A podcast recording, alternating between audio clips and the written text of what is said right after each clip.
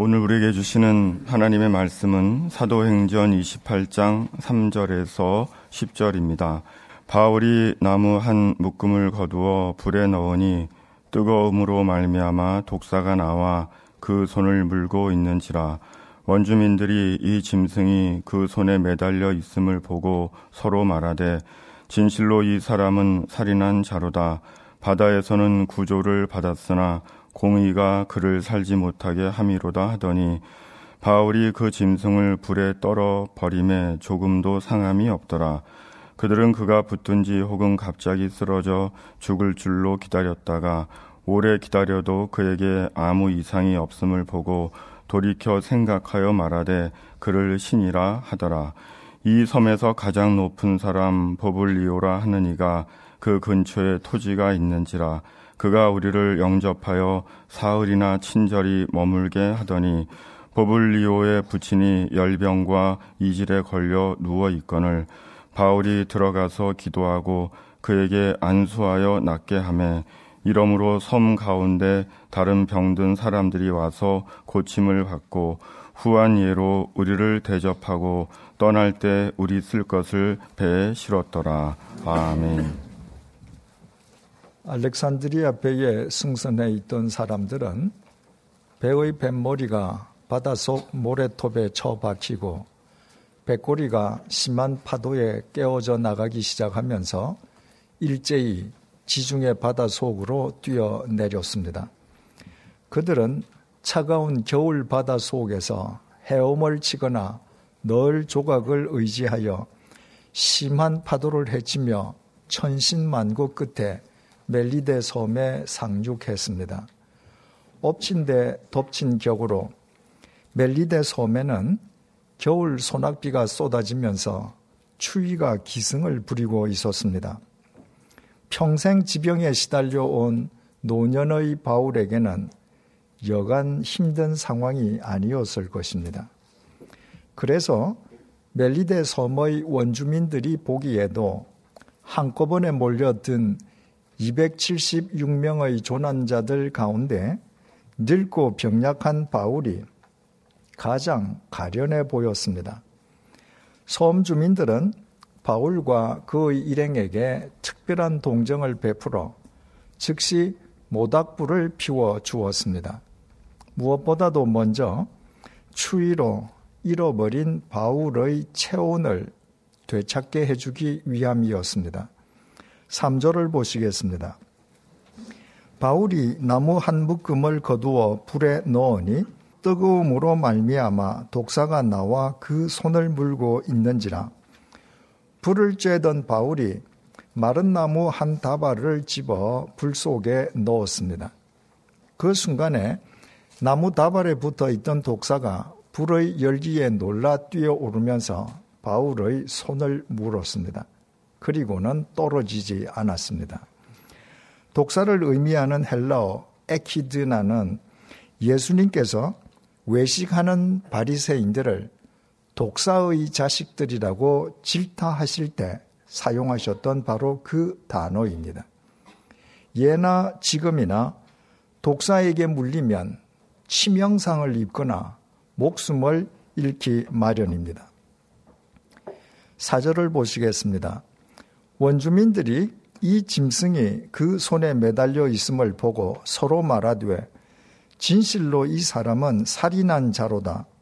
바다에서는 구조를 받았으나 공의가 그를 살지 못하게 함이로다 하더니 섬 주민들은 바울이 살인자가 틀림없다고 단정했습니다. 그들의 토속 신앙에 따르면 독사에 물려 죽는 사람은 살인자였습니다. 그들은 살인자인 바울이 죽음의 광풍에서는 살아났을 망정, 공의의 심판을 피하지는 못했다고 서로 수군거렸습니다. 5절의 증언입니다. 바울이 그 짐승을 불에 떨어버림에 조금도 상함이 없더라. 바울은 독사를 불 속에 떨쳐버렸고 바울에게는 그 어떤 이상도 나타나지 않았습니다. 6절입니다. 그들은 그가 붙든지 혹은 갑자기 쓰러져 죽을 줄로 기다렸다가 오래 기다려도 그에게 아무 이상이 없음을 보고 돌이켜 생각하여 말하되 그를 신이라 하더라. 섬 주민들은 독사에 물린 바울의 손이 치명적으로 부어오르든지 아니면 곧 급사할 것이라고 생각했습니다. 하지만 아무리 시간이 지나도 바울은 멀쩡하기만 했습니다. 주민들의 상식이나 경험으로는 처음 겪는 일이었습니다. 주민들은 이번에는 바울이 신이라고 다시 수군거렸습니다. 주민들은 독사에 물린 바울을 처음에는 공의의 심판을 피하지 못한 살인자가 틀림없다고 단정했었습니다. 그러나 독사에 물린 바울이 죽지도 않고 아무 이상도 보이지 않으니 그들이 보기에 그 바울은 신일 수밖에 없었습니다. 바울이 루스트라에서 선천성 하반신 마비인을 일으켜 세웠을 때입니다. 그곳 사람들이 바울을 신이라고 경배하려고 했습니다. 바울은 자신의 옷을 찢으면서 그들을 만류했습니다. 그들의 경배를 받는 것은 하나님 앞에서 그들과 자신을 동시에 파멸시키는 범죄 행위이기 때문이었습니다.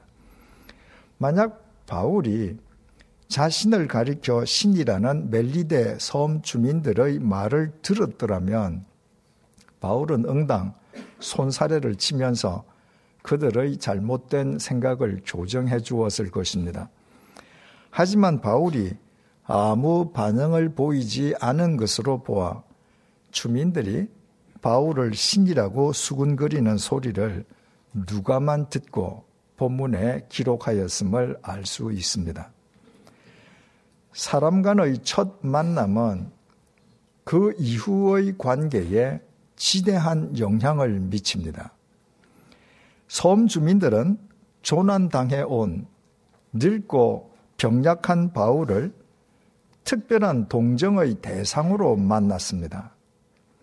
그 이외의 반전이 없었더라면 섬 주민들은 석 달 후에 바울이 떠나갈 때까지 계속해서 바울을 동정의 대상으로만 여겼을 것입니다.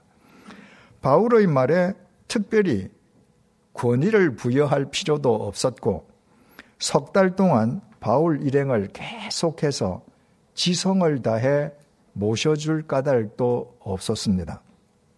그러나 동정의 대상이었던 바울의 위상이 독사에 물리는 사건을 통해 섬 주민들 사이에서 신적 존재로 수직 상승했습니다. 우연히 일어난 일이 아니었습니다. 그것은 멜리데 섬 주민들 앞에서 바울을 높여주시려는 하나님의 섭리였습니다. 이집트 왕자의 신분으로 이집트 왕궁에서 40년 동안 제왕 교육을 받은 모세는 그 이후에 미디안 광야의 양치기로 전락해 버렸습니다. 제왕 교육을 마친 모세에 대한 하나님의 영적 교육이 시작된 것이었습니다. 세상의 관점으로 보면 모세의 인생은 이미 끝난 것과 같았습니다. 게다가 40년이 지나서 모세의 나이 80세가 되었습니다. 그 나이에 이르기까지 장인 집에 얹혀 살던 모세가 무슨 대단한 일을 할 수 있으리라고는 모세 자신도 믿지 않았습니다. 하지만 하나님께서는 그 80 노인 모세를 부르셔서 이집트의 노예살이에서 이스라엘 백성을 해방시키라고 명령하셨습니다. 아연 실색한 모세는 하나님께 늙고 쓸모없는 자기 대신에 자격을 갖춘 사람을 보내시라고 간청했습니다. 하나님께서 그 모세에게 붙여주신 사람이 모세보다 세 살 많은 모세의 친형 아론이었습니다. 형제의 소열이 엄격한 유대인 사회에서 모세가 친형을 수하 사람으로 부린다는 것도 가당치 않은 일이었습니다. 난색을 표하는 모세에게 하나님께서 화를 내시면서 말씀하셨습니다. 출애굽기 4장 15절에서 16절입니다. 너는 그에게 말하고 그의 입에 할 말을 주라. 내가 내 입과 그의 입에 함께 있어서 너희들이 행할 일을 가르치리라. 그가 너를 대신하여 백성에게 말할 것이니 그는 내 입을 대신할 것이요 너는 그에게 하나님 같이 되리라. 하나님께서는 두려워하며 주저하는 모세에게 하나님 같은 신적 존재로 세워주실 것을 약속하셨습니다. 모세가 출애굽의 소명을 감당할 수 있도록 친형 아론뿐만 아니라 모든 사람들 앞에서 모세에게 신적 권위를 부여해 주시겠다는 말씀이었습니다. 80 노인이 되기까지 미디안 광야의 보잘 것 없는 양치기였던 모세는 하나님께서 부여하신 신적 권위를 힘입어 출애굽의 소명을 완수할 수 있었습니다. 하나님께서는 당신의 휘페레테스와 마르티스들에게 당신의 뜻을 이룰 수 있게끔 당신의 신적 권위를 부여해 주십니다. 하나님께서 당신의 신적 권위를 부여해 주시지 않았더라면 선지자 엘리야가 어떻게 혈혈단신으로 바알과 아세라 선지자 850명을 일고에 제압할 수 있었겠습니까? 하나님의 신적 권위가 아니었던들 어부 출신 베드로의 설교에 하루에 3천 명씩 회개하는 생명의 역사도 일어날 수 없었을 것입니다. 하나님을 위해 자신의 삶을 던진 사람만 이처럼 하나님께서 당신의 신적 권위로 자신을 높여주시는 것을 자신의 삶으로 확인할 수 있습니다. 그리고 그 사람은 더욱더 겸손해지게 됩니다. 자신이 낮아지면 낮아질수록 자신의 삶을 통해 하나님께서 당신의 영광을 위해 당신의 신적 권위를 더 크게 드러내심을 알기 때문입니다. 추운 겨울 바다에서 멜리데 섬에 오른 바울이 겨울 소낙비와 추위에 얼마나 덜덜 떨었으면 섬 주민들이 276명의 조난자들 가운데 바울을 특별한 동정의 대상으로 간주했겠습니까? 그러나 바울은 지중해에서 조난당해서 어쩌다가 멜리데 섬에 오른 여행객이거나 상인이 아니었습니다. 바울은 하나님의 휘페레테스와 마르티스였습니다. 하나님께서는 섬 주민들 보기에 특별한 동정의 대상이기만 했던 바울에게 그가 독사에 물리는 사건을 통해 신적 권위를 부여해 주셨습니다. 멜리데 섬에서도 바울을 통해서 이루실 당신의 뜻이 있었기 때문입니다. 독사에 물리고서도 죽지 않는 신적 존재가 나타났다는 소문은 삽시간에 섬 전체로 퍼져 나갔습니다. 7절을 보시겠습니다. 이 섬에서 가장 높은 사람 보블리오라 하는 이가 그 근처에 토지가 있는지라 그가 우리를 영접하여 사흘이나 친절히 머물게 하더니 멜리데 섬의 제1인자로 보블리오라고 하는 사람이 있었습니다. 그가 로마 제국의 행정관이었는지 혹은 원주민들 중에 가장 높은 사람이었는지는 불분명합니다. 어느 쪽이든 그는 섬 주민들에게 가장 큰 영향력을 미치는 사람이었습니다. 그 보블리오 역시 독사에 물리고서도 죽지 않았다는 바울의 소문을 접했습니다. 그는 바울 일행을 자신의 사유지로 초청해서 사흘 동안 극진하게 대접했습니다.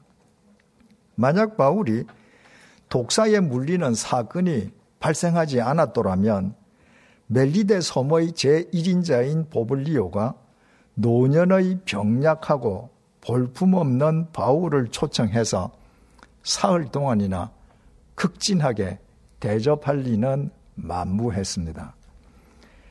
평생 지병에 시달리던 노년의 바울은 죽음의 유라굴로 광풍에 휩쓸려 무려 열나흘 동안이나 먹지도 마시지도 못했습니다.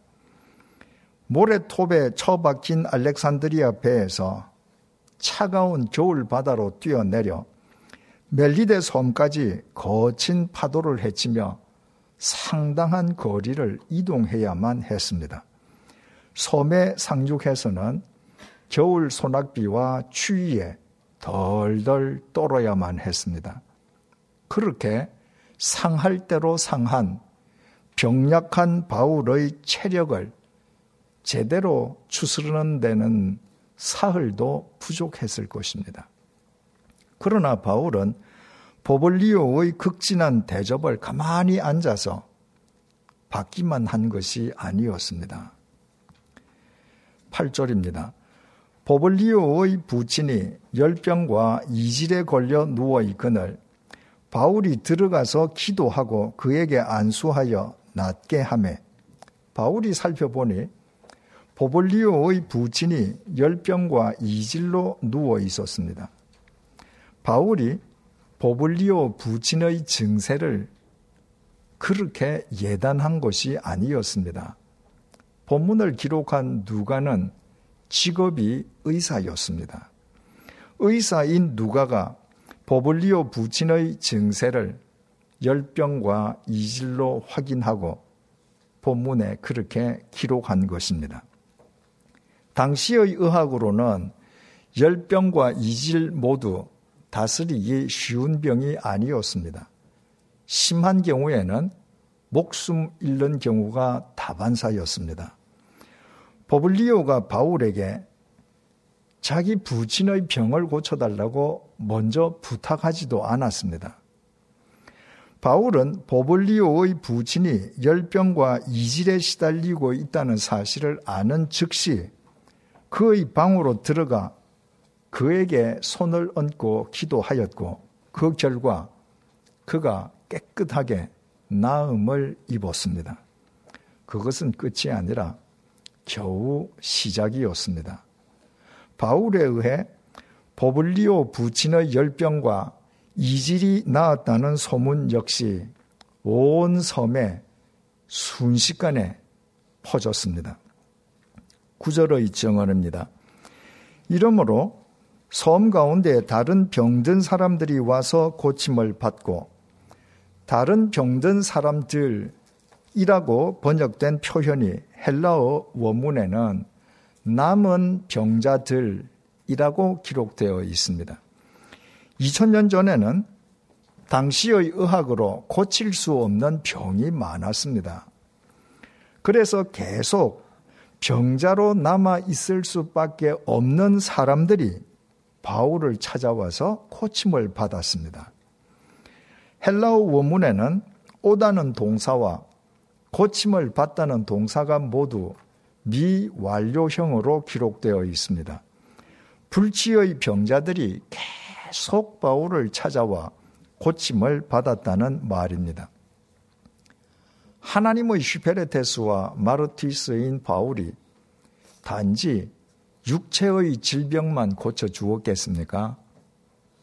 자신을 찾아오는 사람들에게 구원의 복음을 함께 전하였으면 마땅한 일 아니었겠습니까? 그런 관점에서 겨울 소낙비가 쏟아지고 추위가 기승을 부리던 바로 그날 아침에 겨울 바다에서 상륙한 늙고 병약한 바울은 그 섬 주민들을 영육간에 구원해 주시기 위해 하나님께서 보내신 하나님의 특별한 선물이었습니다. 10절을 보시겠습니다. 후한 예로 우리를 대접하고 떠날 때에 우리 쓸 것을 배에 실었더라. 바울을 통해 하나님의 은혜를 입은 섬 주민들은 후한 예로 바울 일행을 대접했습니다. 바울 일행이 멜리데 섬에 머무는 동안 그들의 숙식을 지성을 다해 책임져 준 것입니다. 석 달 후에 바울 일행이 멜리데 섬을 떠날 때에는 배에서 필요한 물품을 챙겨주기까지 했습니다. 이스라엘에 대기근이 닥쳤을 때입니다. 하나님께서는 엘리야 선지자로 하여금 사르밧의 과부를 찾아가서 끼니를 해결하도록 하셨습니다. 엘리야는 사르밧으로 가서 하나님께서 말씀하신 과부를 만나 빵을 요구했습니다. 요란기상 17장 12절에서 14절의 정언입니다. 그가 이르되 당신의 하나님 여호와께서 살아 계심을 두고 맹세하노니 나는 떡이 없고 다만 통에 가루 한 웅큼과 병에 기름 조금뿐이라 내가 나뭇가지 둘을 주어다가 나와 내 아들을 위하여 음식을 만들어 먹고 그 후에는 죽으리라. 엘리야가 그에게 이르되 두려워하지 말고 가서 내 말대로 하려니와 먼저 그것으로 나를 위하여 작은 떡 한 개를 만들어 내게로 가져오고 그 후에 너와 네 아들을 위하여 만들라.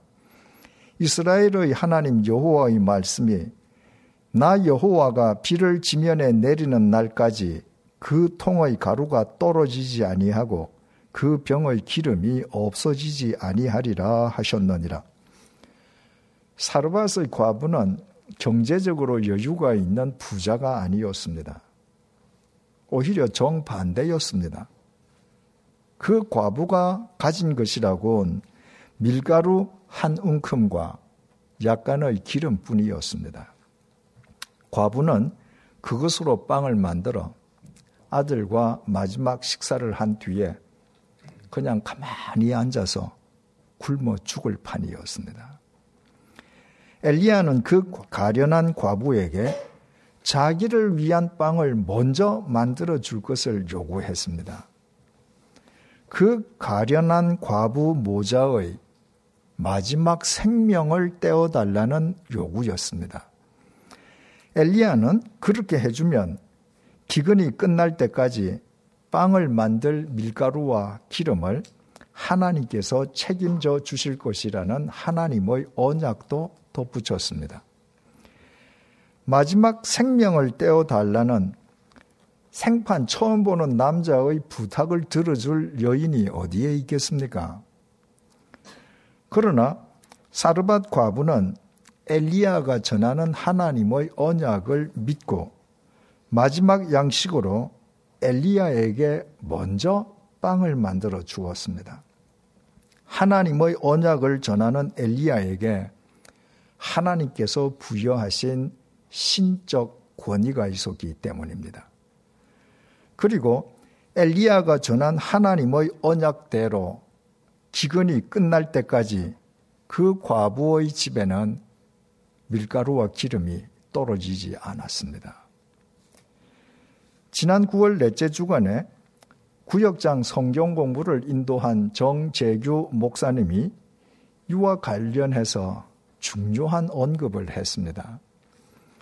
하나님께서는 대기근에서 엘리야를 살리시기 위해 사르밧 과부에게 보내셨지만 동시에 그 과부 모자를 살리시기 위해 엘리야를 그들에게 보내신 것이기도 하다는 것입니다. 참으로 적절한 지적입니다.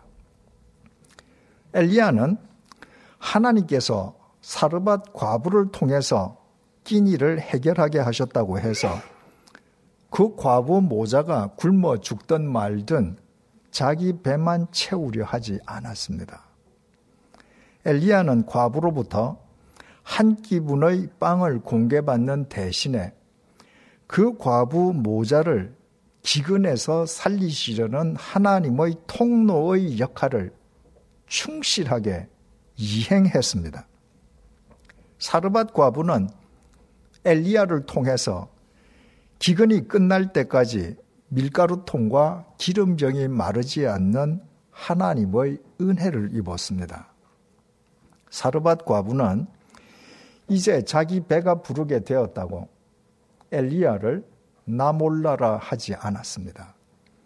그녀는 자신을 위해 하나님의 통로가 되어준 엘리야를 계속해서 공개했습니다. 이번에는 사르밧 과부가 엘리야를 위한 하나님의 통도가 되어준 것입니다.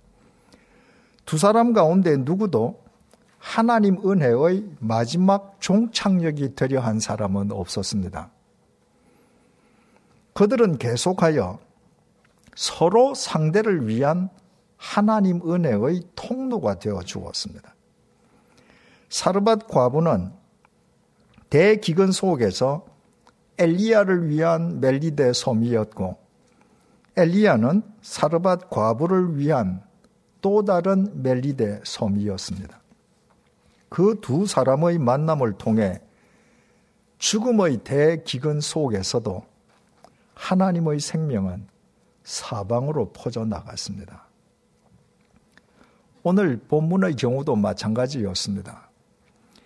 멜리데 섬은 이미 말씀드린 것처럼 황제의 법정에 당신의 휘페레테스와 마르티스로 바울을 세우시려는 하나님께서 유라굴로 광풍에 휩쓸린 바울을 위해 태초부터 예비해 두신 피난처였습니다. 그래서 멜리데 섬 주민들은 처음부터 바울을 특별한 동정의 대상으로 간주했고 역설적이게도 독사에 물려서 신적 권위를 부여받은 바울은 제1인자인 보블리오의 극진한 대접을 받기도 했습니다.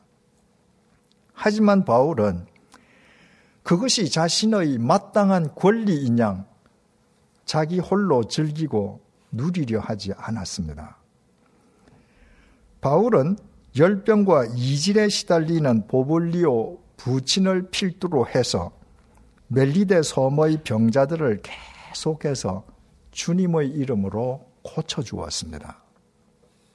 섬 주민들은 그 보답으로 석 달 동안 바울 일행의 숙식을 지성을 다해 책임져 주었을 뿐만 아니라 바울 일행이 섬을 떠날 때에는 배에서 필요한 물품들을 챙겨주기까지 했습니다.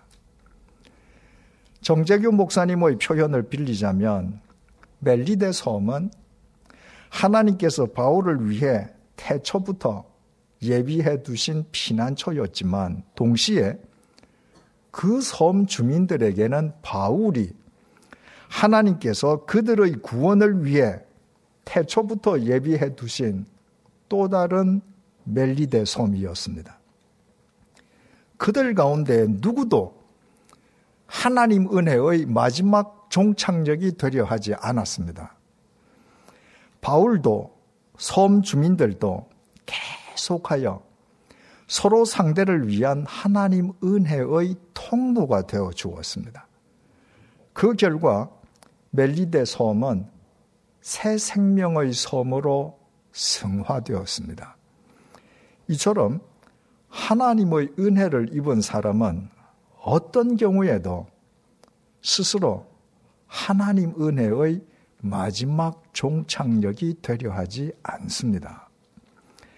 스스로 하나님 은혜의 종착역이 되어 하나님의 은혜를 자기 홀로 누리려고 하는 사람은 사실은 하나님의 은혜를 알지 못하는 사람입니다. 하나님의 은혜의 특성은 어느 한 곳에 머물미 없이 계속 흘러갑니다.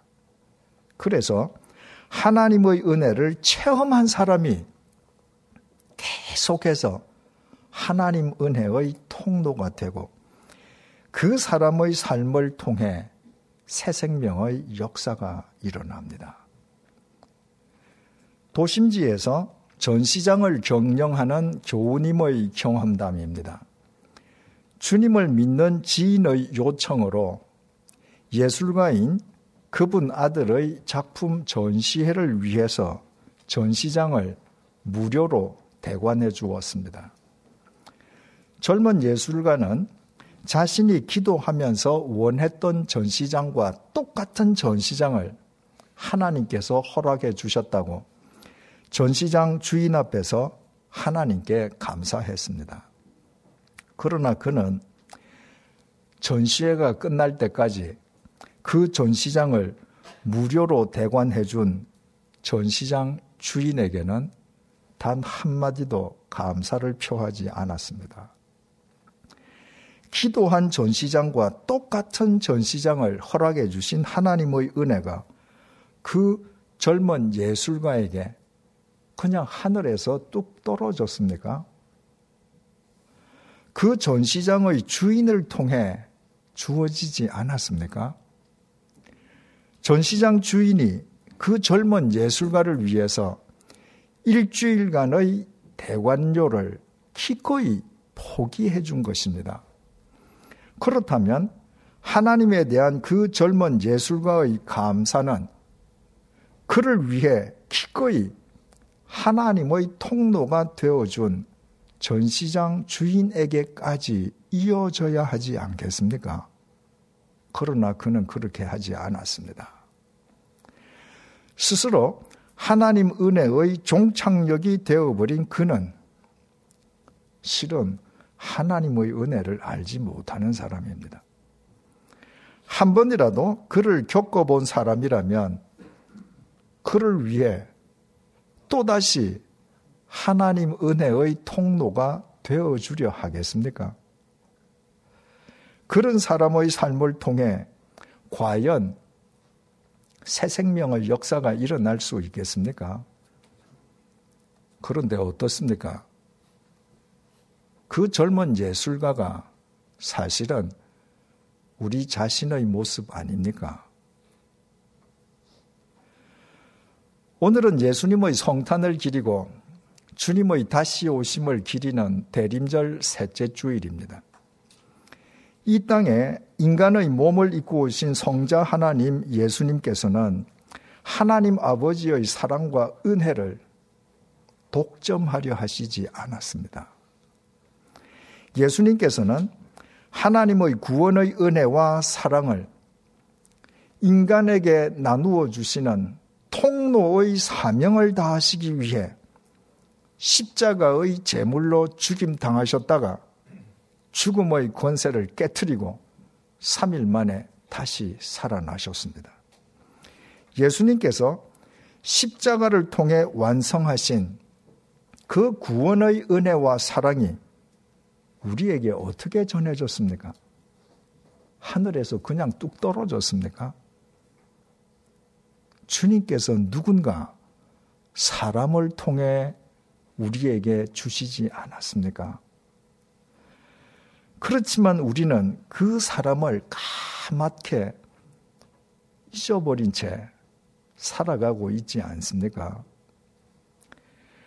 우리가 이렇게 스스로 하나님 은혜의 종착역으로 살아가는 한 우리를 겪어본 사람들이 또다시 우리를 위한 하나님 은혜의 통로가 되어 주려 하겠습니까?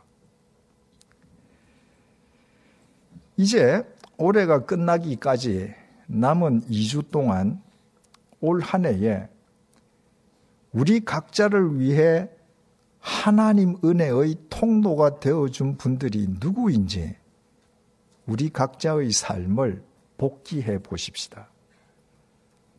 그리고 우리 각자를 위해 기꺼이 하나님 은혜의 통로가 되어 주었던 분들에게 전화로 편지로 감사의 인사를 전해 드리십시다.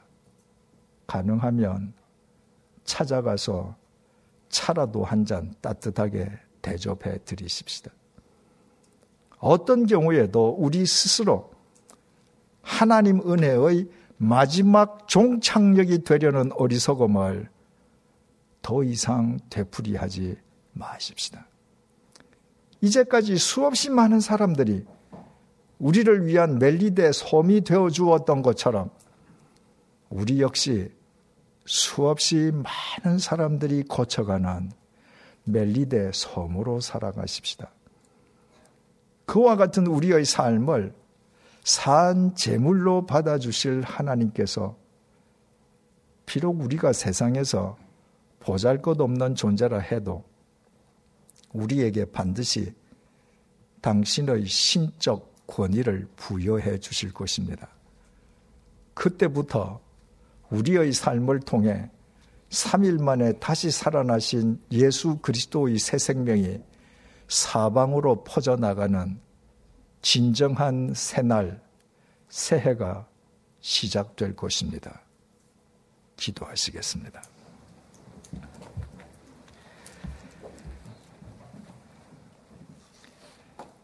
하나님께서는 대기근에서 엘리야를 살리시기 위해 사르밧 과부에게 보내셨지만 동시에 그 과부 모자를 살리시기 위해 그들에게 엘리야를 보내셨습니다. 엘리야와 사르밧 과부는 서로 상대를 위한 하나님 은혜의 통로 역할에 충실함으로 죽음의 기근 속에서도 하나님의 생명의 역사가 멈추지 않게 했습니다. 하나님께서는 당신의 휘페레테스와 마르투이스인 바울을 위한 피난처로 태초부터 멜리데 섬을 예비해 두셨지만 그 섬 주민들에게는 바울이 하나님께서 그들의 구원을 위해 예비해 두신 또 다른 멜리데 섬이었습니다. 바울과 그들 역시 서로 상대를 위한 하나님 은혜의 통로 역할에 충실함으로 토속 신앙이 판을 치던 멜리데 섬이 하나님의 생명으로 넘치게 되었습니다. 예수님께서는 당신의 십자가 구원의 은총을 누군가 사람을 통해 나에게 베풀어 주셨습니다.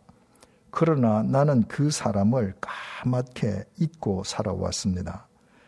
하나님께서는 올해에도 많은 사람들을 통로로 삼으셔서 내게 많은 은혜를 베풀어 주셨습니다.